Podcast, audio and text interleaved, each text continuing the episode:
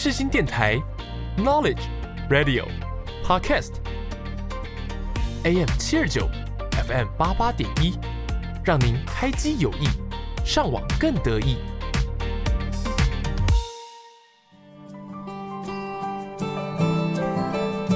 朋友问：社会心理学学什么？我们学了社会学，也学了心理学。朋友说：“那就是社会学加上心理学嘛。”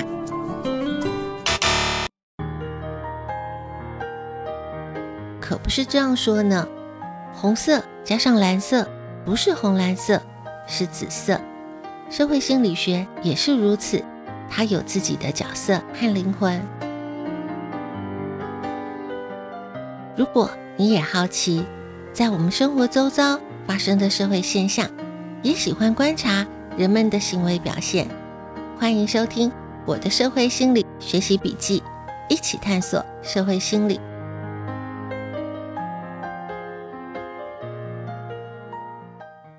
是人们的行为造成社会现象，还是社会现象影响人们的行为？我认为社会心理学可以找到解答。欢迎收听我的社会心理学习笔记，一起探索社会心理。我是笔记主人周尔斯。不知道听众朋友有没有发现，就算你觉得自己是一个善良的人，但是在日常生活当中，难免心里还是会存在一些坏念头。例如说，在公司有个特别喜欢穿高跟鞋的同事，鞋跟超高，走路声音超大，鞋跟敲打在地板上的声音让你觉得特别烦躁。你心里就想，最好哪天就看他摔个四脚朝天，之后再也不穿高跟鞋。不过，这也只是心里想想，没有去害他跌倒，算不上什么坏事。那如果是你在饮料店打工，发现有过期的材料，因为味道还没变，吃不出来，店长要求你继续用，卖给消费者。你想自己也不过是来打工的，也没有什么可以说话的余地，反正应该也还吃不坏肚子，你就继续卖给消费者了。或者是你是公司财务部门的人员。公司要求你做假账、逃漏税，你知道逃漏税是违法的，但是你需要这份工作，需要这份薪水，心里就算觉得有点害怕、为难，毕竟这是主管的指令要求，况且也不是只有你这么做，其他人都配合了，你也就配合了。或者是在群组里有个同学出糗的影片被上传，群组里很多人看过影片之后。留言嘲笑他，你觉得有很多人的留言，甚至已经到了言语霸凌的程度了，你觉得不太好，但是大家都这样做，你一个人也不好说什么，也就只能沉默了。这些在我们日常生活当中，大大小小，让我们感觉到为难，甚至知道不该做而做的事情，是很多人都会经历到的。这些不管被称为是心理的恶魔，或是人性的弱点。说的都是路西法效应。路西法效应是会让人盲目的服从权威纪律，放弃独立思考，失去自我判断的能力。人的性格、思维的方式、行为的模式，会表现出来不可思议人性当中恶的那一面。今天的节目主题，我们就来聊聊路西法效应。每个字词都有个定义，有个说法。也都有它的来龙去脉。让我们开启社会心理小词典。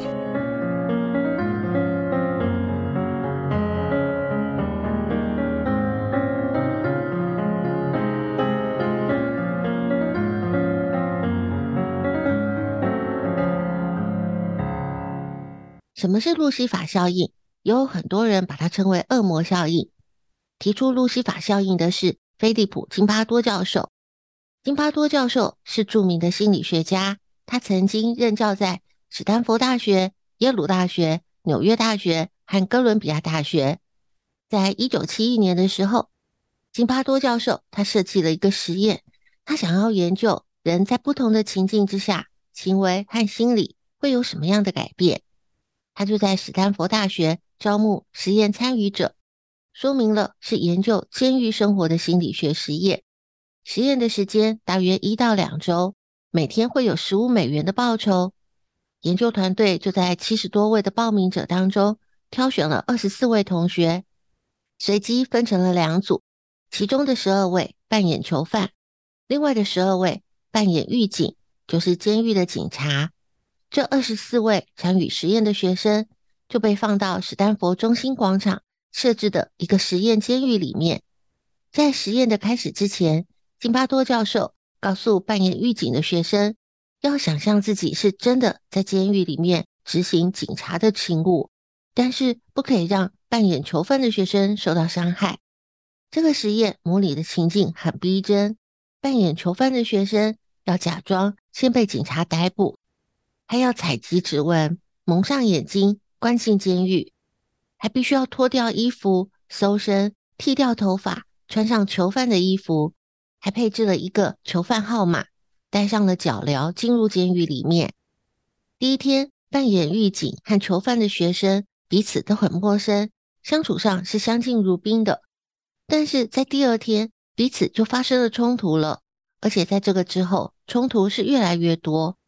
扮演狱警的学生仿佛自己就是真正的监狱警察，他们辱骂扮演囚犯的学生，仿佛这些扮演囚犯的学生是真的囚犯。就这样，扮演狱警的学生开始虐待扮演囚犯的学生，扮演囚犯的学生被扒光了衣服，突击检查，还被剥夺了睡眠。他们自然是无法忍受，就起来反抗，又被扮演狱警的学生暴力对待。实验监狱里面的状况几乎是失控了，暴力、虐待、羞辱的状况越来越严重。其中有五位扮演囚犯的学生，甚至出现了歇斯底里的状态，提前退出了实验。更可怕的是，当时除了这二十四位参与实验、分别扮演狱警和囚犯的学生，还有研究团队和其他关注这个实验的人士，将近有五十个人。就看着实验监狱里面所发生的暴力，却没有人出面制止。这其中还包含了实验研究的主持人金巴多教授。金巴多教授他曾经在实验当中专注的收集和记录实验的状况和变化，完全忽略了这是一个实验，而实验已经超过了人道的界限。一直到研究团队成员马斯拉奇出面，表达强烈的反对和抗议，阻止实验的进行。金巴多教授才猛然惊醒，实验失控了，连他自己都入戏太深，赶紧中断了实验。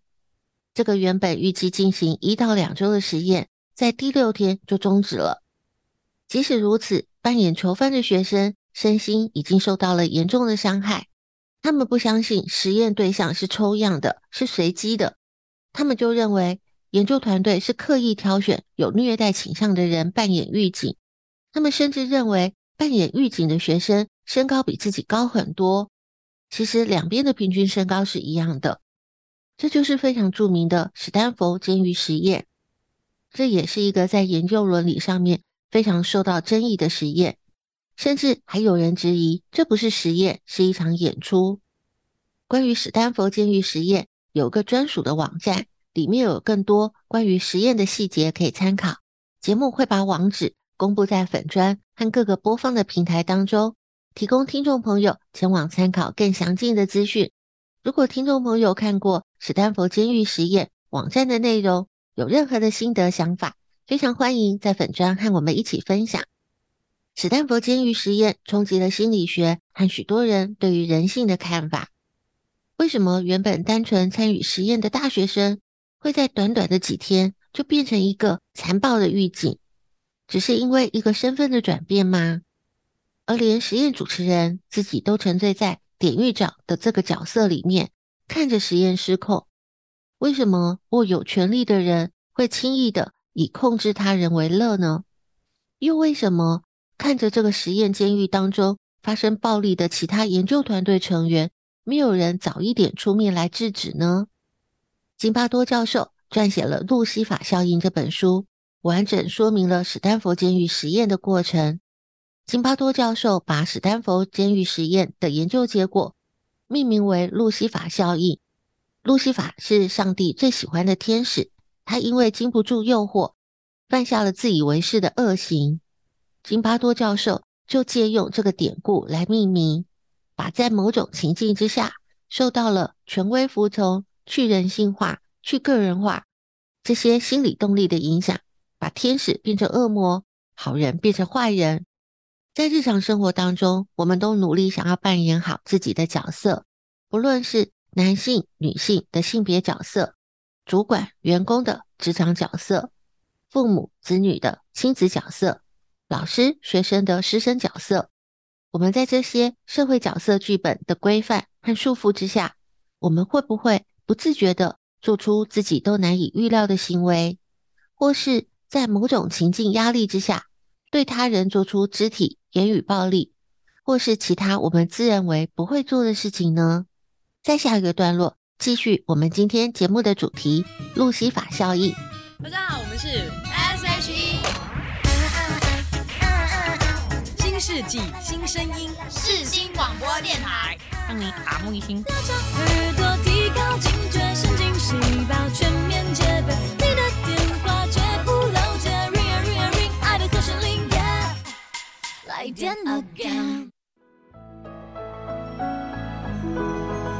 科学实验、实战案例都是个小故事，一起打开《社会心理案例笔记》。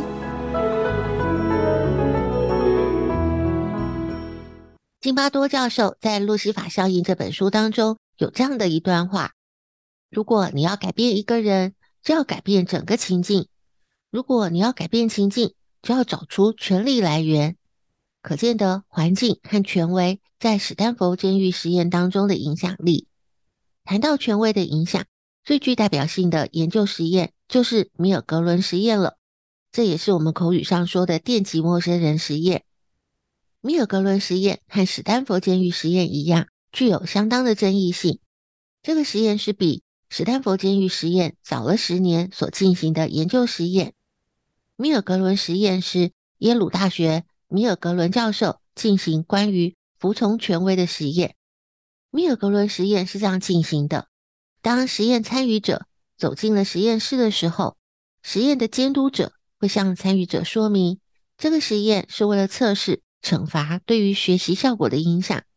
研究参与者一位要扮演老师，一位要扮演学生。扮演学生的佩戴上了电极手环之后，就被带到另一个空间。扮演老师的就被带到电极控制台的前面，老师和学生的扮演者分别在不同的空间，看不到彼此，只能用麦克风和喇叭互动。在扮演老师者面前的电极控制台，它有三十个按钮，标示着每一个按钮的电极伏特数。按钮依照电极伏特数可以分为轻微的电极、中度的电极，一直到最大的四百五十伏特。危险严重电击，学生如果刚开始答错，就从轻微电击开始惩罚。后面答错越多，电击就会加压升级。测验开始之后，那位学生很快就开始犯错了。老师的扮演者他就依照指示按下了电击钮。学生答错的题目越来越多，电击伏特数也越来越高。老师的扮演者在按下电击钮的时候，就会听到被电击学生的哀嚎。在实验过程当中，事实上，学生的扮演者其实是研究团队的成员，他并不会真正的受到电击。但是在电击控制台前面的老师扮演者，他是不知道的。这个实验的真正目的，就是要测试一般人面对权威者下达违背自己良心的指令的时候，能有多大的抗拒力。有不少参与实验的老师扮演者，随着电极量越来越高，听到的哀嚎声越来越惨烈，会犹豫要不要再继续按下电极钮。但是，大多数的研究参与者，在实验监督者坚定的要求之下，都会继续按下电极钮。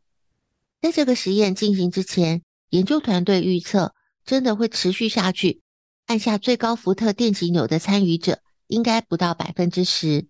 但是实验的结果却是高达了百分之六十五。就算有人曾经想要中途停止实验，但是最后还是听从监督者的指示完成了实验。米尔格伦实验和史丹佛监狱实验这两个研究实验有个共通点，就是实验当中都有权威者。史丹佛监狱实验当中，狱警的扮演者就是权威者，当他们开始虐待囚犯的扮演者的时候，囚犯扮演者有一段时间是隐忍的，在被凌虐了一段时间之后，有些囚犯扮演者因为害怕、恐惧、濒临崩溃，有些起而反抗，也在反抗之后继续被狱警扮演者持续的暴力对待。狱警扮演者在实验当中还是拥有权威者的相对优势。米尔格伦实验当中的权威者是实验监督者，老师的扮演者听从了监督者的要求，他服从命令，就算心中他有疑虑，还是完成了电击。服从命令是合理化他自己正在行使的暴力行为。在史丹佛监狱实验当中，我们还看到了从众效应，当一个、两个、三个狱警。虐待囚犯扮演者，接着就有越来越多的狱警参与暴力和虐待的行为。实验的研究团队和其他关注这个实验的人士，在现场将近有五十个人，就看着实验监狱里面所发生的暴力，却没有人出面制止。当在场的大多数人都没有作为的时候，也成为了群体的默许。这也是我们曾经谈到过的旁观者效应。旁观者数量越多，他们当中任何一个人对受害者进行援助的机会就越低。这是因为群体当中每个成员的责任感会相对的薄弱。很多人都认为，不论是希特勒残害犹太人，或是美国大兵虐待伊拉克、阿富汗战俘的事件，都可以看见路西法效应在事件当中的影响。金巴多教授在《路西法效应》这本书当中也提到。史丹佛监狱实验失控的当下，在环境和权势的推波助澜之下，完全没有察觉自己已经成为实验的一部分。人性是如此的脆弱，那在现实生活当中，有多少人可能会成为这些失控的狱警呢？我们每个人的心里面，可能都住着一个恶魔。善恶的界限在哪里？在未来的某一天，我们有可能会做出自己预料之外的可怕行为呢？在下一个段落，继续我们今天的节目主题——路西法效应。生命有限，知识无限，记录有限，感触无限。社会心理课外杂记。有句话说：“换个位置就换了个脑袋。”这句话有嘲讽的意味。但是这句话也为一个人因为角色转换而改变了行为模式，给了很好的注解。毕竟大多数的人都想扮演好自己的角色，而有新的角色落在自己身上的时候，就必须因应新的角色，在某种程度上必须要有新的思维和行为。为什么人的行为模式这么容易受到外在因素的影响呢？这可以说是人类的本能。是一种符合演化原则的运作本能。如果当外在的环境改变了，但是我们的行为模式没有改变，说的严重一点，很可能是会造成灭绝的严重后果。但是如果人的改变都是从天使变成了会伤害他人的恶魔，那也是很可怕的一件事。但是关于人性的讨论是绝对不适合用二分法的，单单区分为是天使还是恶魔，就算是。我们在史丹佛监狱实验当中谈到环境和权威的关键影响，并不代表环境和权威只会有负面的影响。例如说，你想要鼓励朋友成为企业经营的佼佼者，可以鼓励他以台积电创办人张忠谋先生、日本经营之神稻盛和夫先生这些专业权威人士作为目标，或者是想要改变自己，跳脱舒适圈。可以提出转换部门的申请，利用环境的改变，也是提升自己能力很好的方法。我认为路西法效应不是只是用来告诉我们自己，每个人心中都有个小恶魔。人性虽然脆弱，但是人的特质没有好坏之分，只是因为因应环境所处的角色和位置必须有所调整和因应。所以路西法效应是提醒我们。不要高估了自己对抗环境、制度、压力的能力。当你被看守的时间久了，你会忘记自由，相信自己是囚犯，最后可能成为名副其实的囚犯。所以，我们千万要提醒自己，不能失去独立性，不能失去独立思考的能力。才能拥有一个清醒的自己，坚守自己的原则和底线。我们一起朝这个方向努力前进。节目的时间有限，知识无限。今天的节目内容是个抛砖引玉，还有很多的相关资料可以透过专题报道、研究文献、主题书刊都能够帮助我们更进一步去了解。也欢迎在粉专分享你的笔记内容，透过知识的分享，我们一起成长。感谢听众朋友今天的收听，我们下次见。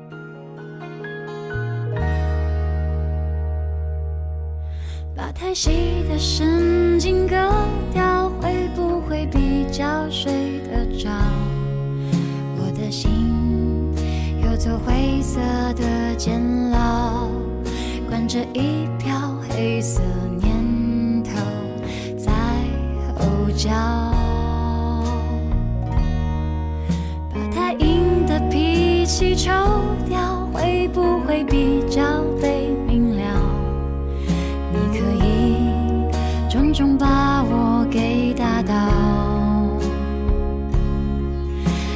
想都别想我求饶。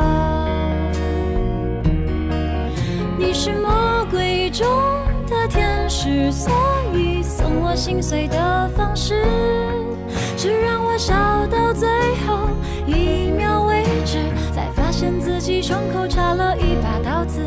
你是魔鬼中的天使，让恨变成太俗气的事，谢谢两个字，尽管叫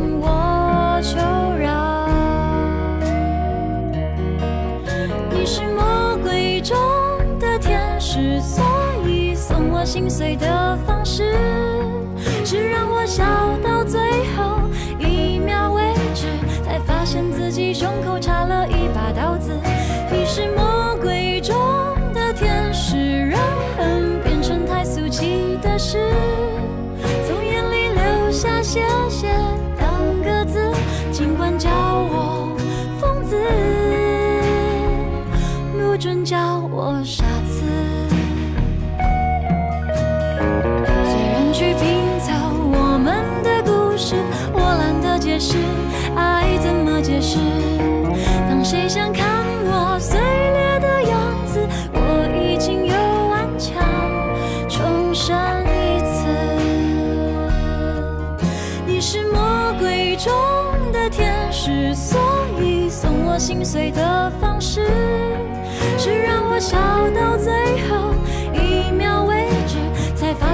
自己胸口插了一把刀子。你是魔鬼中的天使，让恨变成太俗气的事，从眼里流下谢谢两个字，尽管叫我疯子，不准叫我傻子。